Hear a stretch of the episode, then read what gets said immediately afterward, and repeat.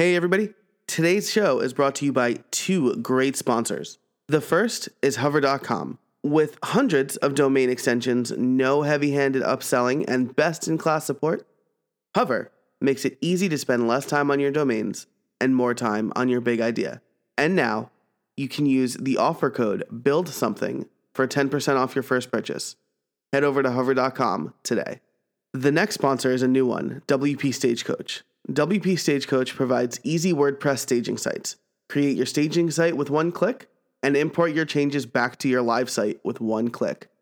This makes changing copy, adding features, or new development easier than ever.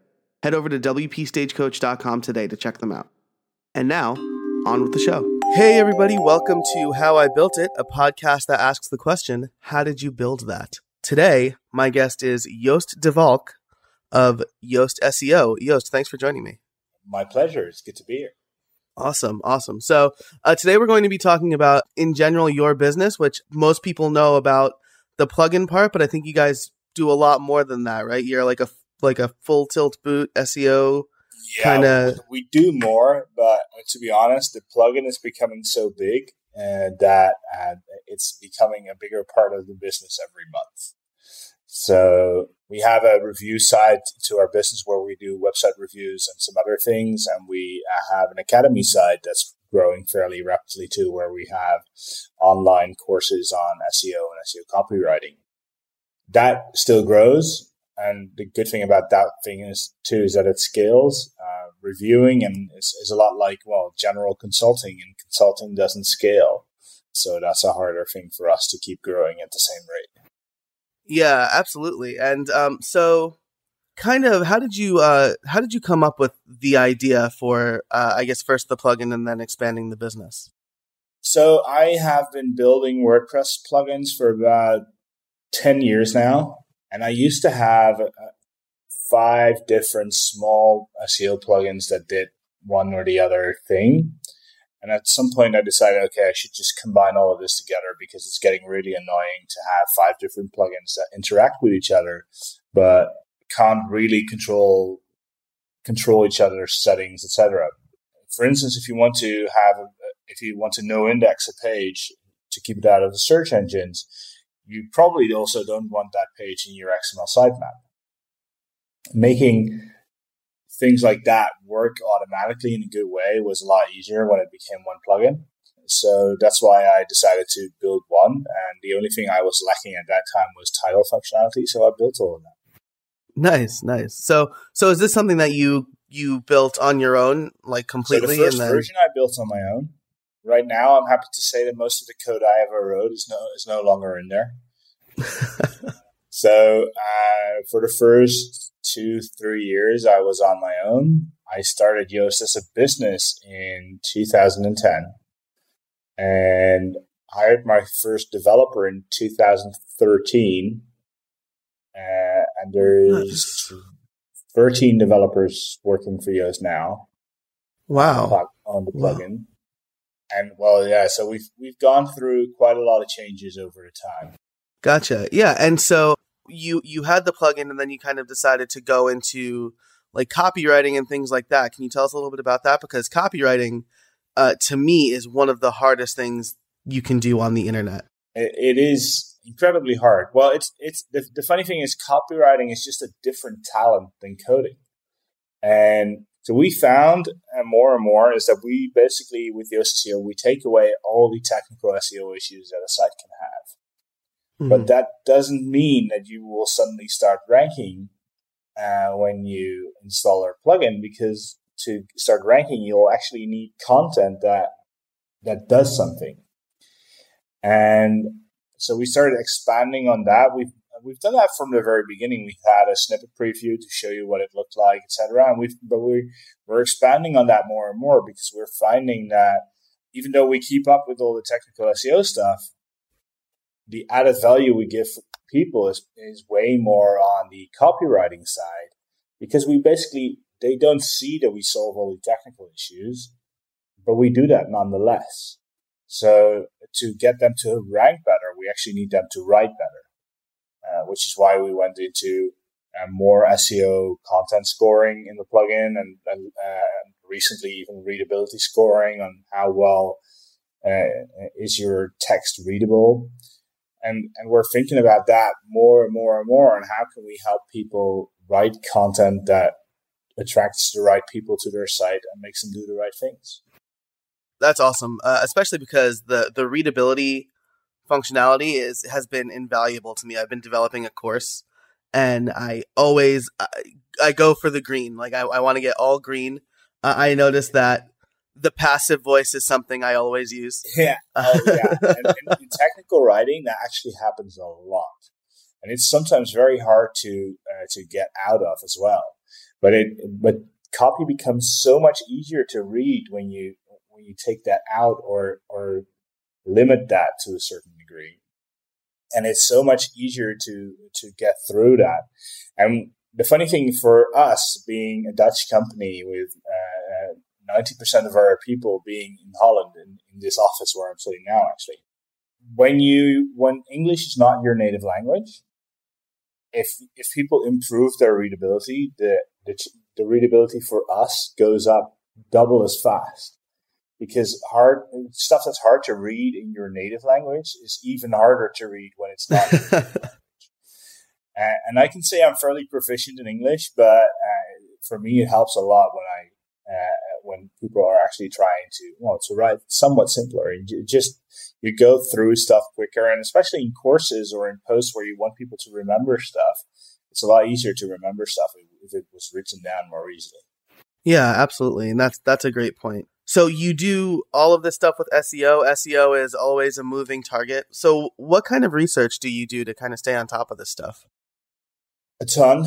So we have uh, an SEO team of now four people here in house that basically uh, we that do some site reviews to make sure that we we work with clients' websites and see what's wrong with them. The funny thing is that that helps keep us grounded in, in what's happening in the real world.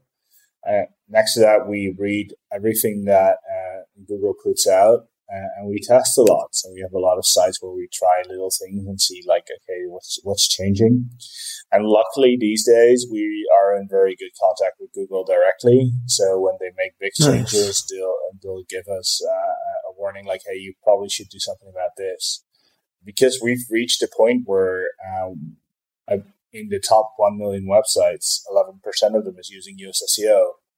Uh, oh, wow. So if we make a change, Google notices. So it's, we, it, it that is a, a, nice position to be in, I have to say. Um, it's, it's made stuff uh, incredibly uh, uh, easy to, to, well, to, just to validate, like, okay, it seems like this would work better. Is that actually true? And they go like, yes or no. And usually we then test what they say yeah. because they're not usually they're not lying, but sometimes they don't know any better, but it's not like not 100% true. But it's mm-hmm. a lot of testing, it's a lot of reading, it's a lot of playing with new technologies that Google puts out and see like, okay, what so what are they going to do with this? And yeah, so it's a lot of work. Man, yeah, it, it sounds like it. And and so you've mentioned Google a lot. Is and I mean Google has become synonymous with search. Is it I don't want to I don't want to and I don't want you to badmouth uh, like any other search engines, but is it worth looking at what Yahoo and Bing and, and others are doing? Uh, it, it, it, depends 100% of where you are. So mm. if you're in Europe, then Google is pretty much the only thing. Gotcha. Uh, in the US, Yahoo and Bing still serve some traffic as in like 20% of search traffic comes from those two engines. So it might be worth looking into it if your site is somewhat bigger. Mm-hmm. If you're in Russia, you, you need to optimize for Yandex. If you're in uh, Korea, you need to optimize for Naver. If you're in Japan, you need to optimize for other things. I mean, it's uh, you've got Baidu in China. So Google is by far the biggest one globally, but in your specific area, uh, there might be other search engines. Luckily, most of them follow just about the same rules. Uh, so they, uh, all the big ones support schema.org. All the big ones mm-hmm. support title, canonical, meta descriptions, etc. So most of that work you do for all the engines. we focus on Google the most right now. Mm-hmm. But I hope to get to a future at a certain point where we'll have a snippet preview for Yandex and, and one for Baidu too. But we're we're not very good at Chinese yet. I imagine that's a lot tougher of a market to get into too. Well, it's a, a lot of our analyses. So we do a lot of content analysis, and, and all those analyses rely on on things that we think are common in languages. Because mm-hmm. even though I speak a lot of languages, they're all fairly Western. And then you go into Asia and you figure out that there are languages without spaces, and your entire content analysis is based on the fact that there are spaces to count words and things like that. So yeah. it's it needs a lot of rethinking. We actually hired a linguist last year to uh, help us do that, uh, and she's been doing a lot of work in, in getting our uh, stuff like passive voice recognition, etc., for Western languages going. And we're looking, we're starting to look now at okay, so what should we do for uh, for all these languages that are huge in India and Russia, etc. Man, that is that is cool. That's really cool. How many languages do you speak? Uh, well, fluently, uh, only really only Dutch and English, uh, but mm. I can make myself understood in French, German, Spanish, Italian. Nice. But that's all. As I said, it's all Western European. They're all, right. especially if I, I've had in total about seven years of ancient Latin, and all of those languages are based on ancient Latin, so it becomes really yeah. easy to to do those combinations. Yeah. Right. Yeah. I took I took Spanish in high school, and I'm like dying to learn Italian, and well, that's uh, pretty close. If you're yeah, if Spanish is. is good, then Italian is pretty doable. The only thing is that you'll probably switch from one to the other far too easily. Yeah, which is I was this is kind of a tangent, but uh, so I got married in June and we went to Italy uh, for our honeymoon. I'm 100% of Italian descent. My my grandfather was born in Italy, and I had a conversation with a, a fella in Naples who uh, it was basically like half Spanish, half Italian because he didn't speak English. So we managed a conversation that way. It was really yeah. interesting. No, it, so. they are very related languages, and, and if you have that base of, of having done Latin for so long as I have, then all of those languages basically look alike at some point. Yeah, nice, man. So cool. So moving on, I've realized that that talking to people helps a lot. It's part of the reason I started this podcast. Uh, so, do you kind of bounce ideas off of other people about features, business advice, direction, things like that? Oh yeah, absolutely. I've and different topics with different friends, but uh, we have a in the SEO community a lot of good friends that we bounce ideas off. And well, we're I'm lucky enough to have a team here that you that I can really do that well with too. There's currently 36 people in our Dutch office. So we, that's a pretty big team where you can bounce ideas around and, uh, and, and talk to people. Uh, so that's mostly uh, Omar, our CTO, uh, Marieke, my wife, and a lot of people that, that really understand our business well and, and, and understand what people that have our plugin uh, might need and might help them improve their site. Nice. That's that's very cool. So um all right, so let's get to the the title question then. Uh how did you build it? So tools, coding methodologies, whatever you want to talk about here is fine. So that's that's changed quite a bit over years. When I started, it was mostly uh, me coding in TextMate uh, on my Mac. Now it's the entire team using PHP Storm or WebStorm. In the beginning, it was almost all of it was PHP, now we're at like 50% JavaScript and the JavaScript part of it's growing fast. We're switching almost all of our interfaces to React. We have rewritten the entire content analysis and everything around that. And the entire readability thing is all written in JavaScript too. So it can basically run as a separate node library and etc. We do all our, all our development on GitHub in a couple of repositories. So we have a WordPress SEO repository for the plugin. We have a yoastseo.js repository for uh, all the JavaScript that does the content analysis, etc. Those are separated projects, these projects, because we actually have a SEO for Drupal too, and we have one coming out for Magento and for uh, TYPO3, which use the exact same interface, the exact same analyses, etc. The only thing that differs is the, the underlying code uh, that stores data and that serves it out. So we, well, we have a very rigid process here where someone creates an issue and specs out what what needs to be done. Uh, someone codes it up. Uh, a second person reviews the code and, and sees, sees okay, what can be approved, etc. Then when it when it passes review, it goes to acceptance testing by a third person who goes through the code yet again and then acceptance tests it whether it actually fixes the issue or meets the acceptance criteria. Uh, and we look at okay, should this have unit tests? Yes or no? Usually those those will have been coded right in the beginning because when when we can, we will usually do test driven development. So, for instance, with all our content analyses things, we start with uh, a bunch of tests, and then we and then we uh, slowly work our way to from having the test to uh, uh, something that actually passes the test. Then it gets merged, and then before release, we do another extensive testing period where uh, our uh, support team will go through testing the plugin and testing all sorts of combinations with other plugins. Every time you commit, we run our Travis interface. So we have uh, Travis running through seven different server setups with wow. uh, multi-site, uh, other languages combined with with some big plugins like Jetpack and a couple of others. So we have a, a, a rather rigid process, which is needed because the the good and the bad thing about our plugin is that we run on every page of your WordPress install.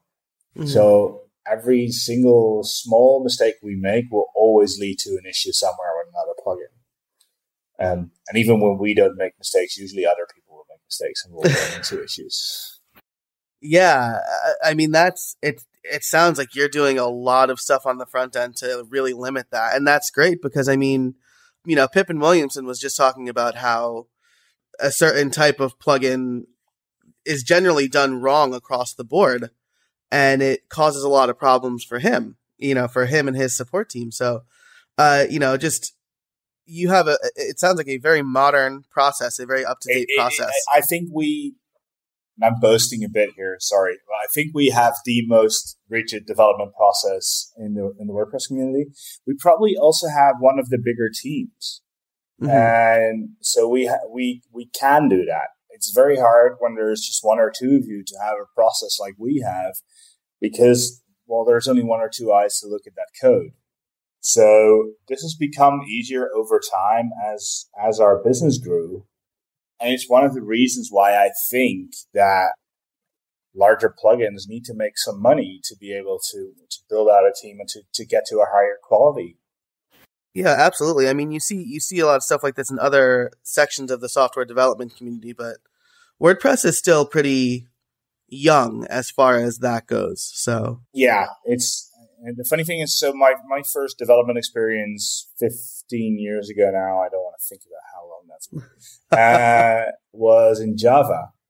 And the funny thing is that a lot of the things I learned there and the things I learned about 10 years ago when I was coding on WebKit, the core of Safari and Chrome. The things we did 10 years ago are stuff that we're setting up now for our development. And somehow it feels weird that we we haven't done that before. One of the things we're looking at our, for ourselves is doing performance profiling in our Travis so that uh, we don't slow down the plugin during development and that we make sure that we know that every commit that goes in either makes it faster or keeps it at the same level. But stuff like that is is fairly new, and I don't think too many people even know how to performance profile their plugin. So uh, there's a lot that the community can learn there, and at the same time, we probably benefit from the fact that we are uh, doing all of that, and people are seeing that it uh, is a is becoming a very stable plugin, and that it is becoming better and better over time. Yeah, without a doubt. And I, I, I get the feeling that a lot of people in the community are self-taught programmers, which is probably why we're seeing we're seeing the evolution that has been seen in other industries before. Uh, so, you know, I think I, I think we're getting there. It sounds like you're moving the chains on that, and as as people hear about what you guys we, we do, actually have plans to blog more about all of this because this is probably stuff that we should share a lot more about and how how we people can set the, set up that process, etc. Uh, the, the only thing is that that means freeing up my developers to write blog posts, which is not always the thing I want to do. yeah, yeah, absolutely. Uh, a, a, developer's blog post is very expensive, I'd imagine. Yeah, yeah, absolutely. Yeah. so cool. Well, so it sounds like we've talked a lot about the transformations of the plugin since it first launched. You know, it started off as a few different ones that you had, and then combined, and now you're moving everything to React. Uh, are, are, there plans to integrate the REST API? Are you already integrating the REST we, API? We're already using the REST API. In fact, we'll have a release a week and a half from now in which we add an installer and uh, uh, when so when people first in, activate the plugin on a site they'll go through an installer process that's built completely on REST API so uh, and um, a React framework we built for that ourselves so that we can reuse that on other platforms too. Reusable code is something that's becoming more and more important to us because we're figuring out as we are going to these other platforms that we're basically running into the same problems on every platform. And that only a couple of things really need to be tied to the platform that much. So, I mean, how you store and, and retrieve options is something that's very uh, restricted to the platform. But your Google snippet preview won't change whether you're on Magento or on mm-hmm. WordPress. It'll still be a Google snippet preview, not a Magento or WordPress preview. So there's a lot of code that we share between uh, those uh, different platforms, and that's uh, actually helping us build better code too. Yeah, that that makes a ton of sense, uh, and that's maybe one of my favorite things about coding myself is is uh, you know, I got my master's in software engineering and, and we learned about the whole reusable code and architecting software. And that's, I'm not the, the most back endy developer by any stretch, but the the planning and architecting software stuff is, is the stuff I love. So that's awesome. Oh, it's a different job. We actually have so we have a CTO and two architects, and and twelve people who do development. And even within development, you've got specialties for for specific stuff. Like uh, we had uh, uh only a few months ago, we hired uh, Andrea Fercia, who does a lot of work for uh, WordPress Core 2, who's kick ass at accessibility so he's he, he's been building making our plugin so much better in terms of keyboard accessibility and uh, um, screen reader accessibility and all these things.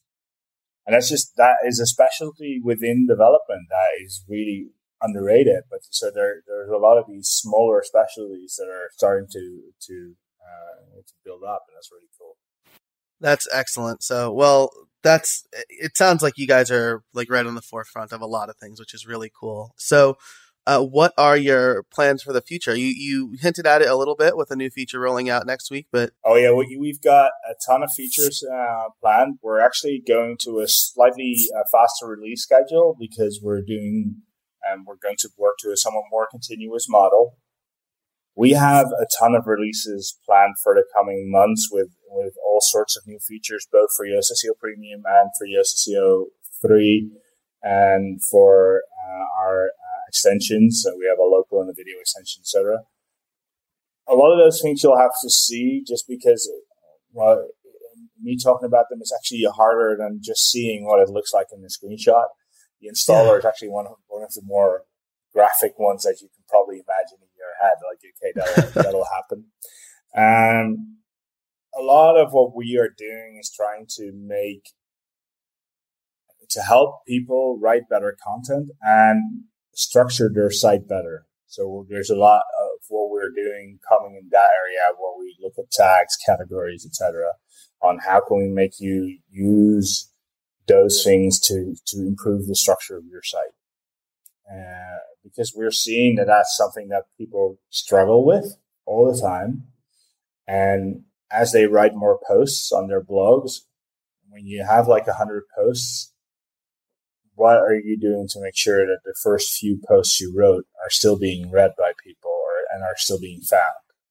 So, uh, how are you interconnecting all of those? How are you relating stuff to each other? And there's a lot of cool stuff that we can do there, and we're working hard on. In our own way because we try to do all of these things without using uh, services that we host. So we don't use mm-hmm. external Elasticsearches or stuff like what Jetpack does. We try and do it all on your either in your browser or on your server. That's the Europeans and us trying to keep the data where it belongs. I like that. That sounds great. I'm really looking forward to those features uh, because, you know, as you know, and as you said at the top of the show, content is the most important thing for SEO. So it, yeah, it's it's how we look at SEO. I mean, it, the technical SEO part is is actually becoming harder sometimes, um, but we try to just take all of that away and to just transparently solve all of that for people. It's way too hard for a normal user to think about canonical. yeah, and, right. And they really should. Yeah, think about that at all. Absolutely. Awesome. Well, so uh, we will end on the the last, the final question. Uh, do you have any trade secrets for us? And any what sort of secrets? Trade secrets. Anything that you kind of you kind of learned that has helped you throughout growing your business. So many things I've learned. The question is, what's what are the more the more important ones? Probably the most important thing you, thing you can learn yourself is become very good at triaging issues as mm-hmm. a developer. And uh, if you're not very good at that, find someone who is and, and, and make sure that they really make minimal test cases of okay, so what is this bug really? Because so often I've fixed bugs and then figured out that what I fixed was a bug, but it wasn't the bug that the customer mm-hmm. was actually asking for me to fix. And it's just very hard. And especially in the WordPress ecosystem, because everything ties into everything it's very important to figure out, okay, so what really is the issue here? Uh, and what mm-hmm. is preventing this from working and which other plugins are running? What's the theme doing? What, et cetera, et cetera. Yeah, I, I feel like in the WordPress community, uh, did you disable all the other plugins? Is the new, is your computer plugged in? Like that's. Yeah, the, the, the thing is that you don't necessarily always want that. Right. At the same time, it's for us, it's if another plugin throws a JavaScript error, we're done. I, I mean, we, yeah, yeah, we can't really do anything anymore. So I'm tr- uh, the amount of developers that we've emailed and said, okay, so if you adapt your code here and add the try catch. and, and simply catch the error and and even if it breaks it breaks that's fine but it doesn't you know it doesn't destroy Don't everything hurt else. us with it sometimes yeah. you'll see it in our plugin when one of our analyses has failed. You'll see a gray bullet instead of a green one, a green or a red one, and that ha- that means that the analysis has failed. But it also meant, means that we've caught that error and we haven't thrown a JavaScript error preventing you from. And that's something that I wish a lot more people would do. Yeah, absolutely. Well, that's that is great advice, and it's great advice to end on. So we will end there. Joost, thank you so much for joining me. My pleasure. Really. Also, thanks to our great sponsors, Hover and WP Stagecoach. Thank you, the listener, for tuning in. Uh, this show wouldn't be what it is without you. And if you like the show, please rate us on iTunes. Finally, until next week, get out there and build something.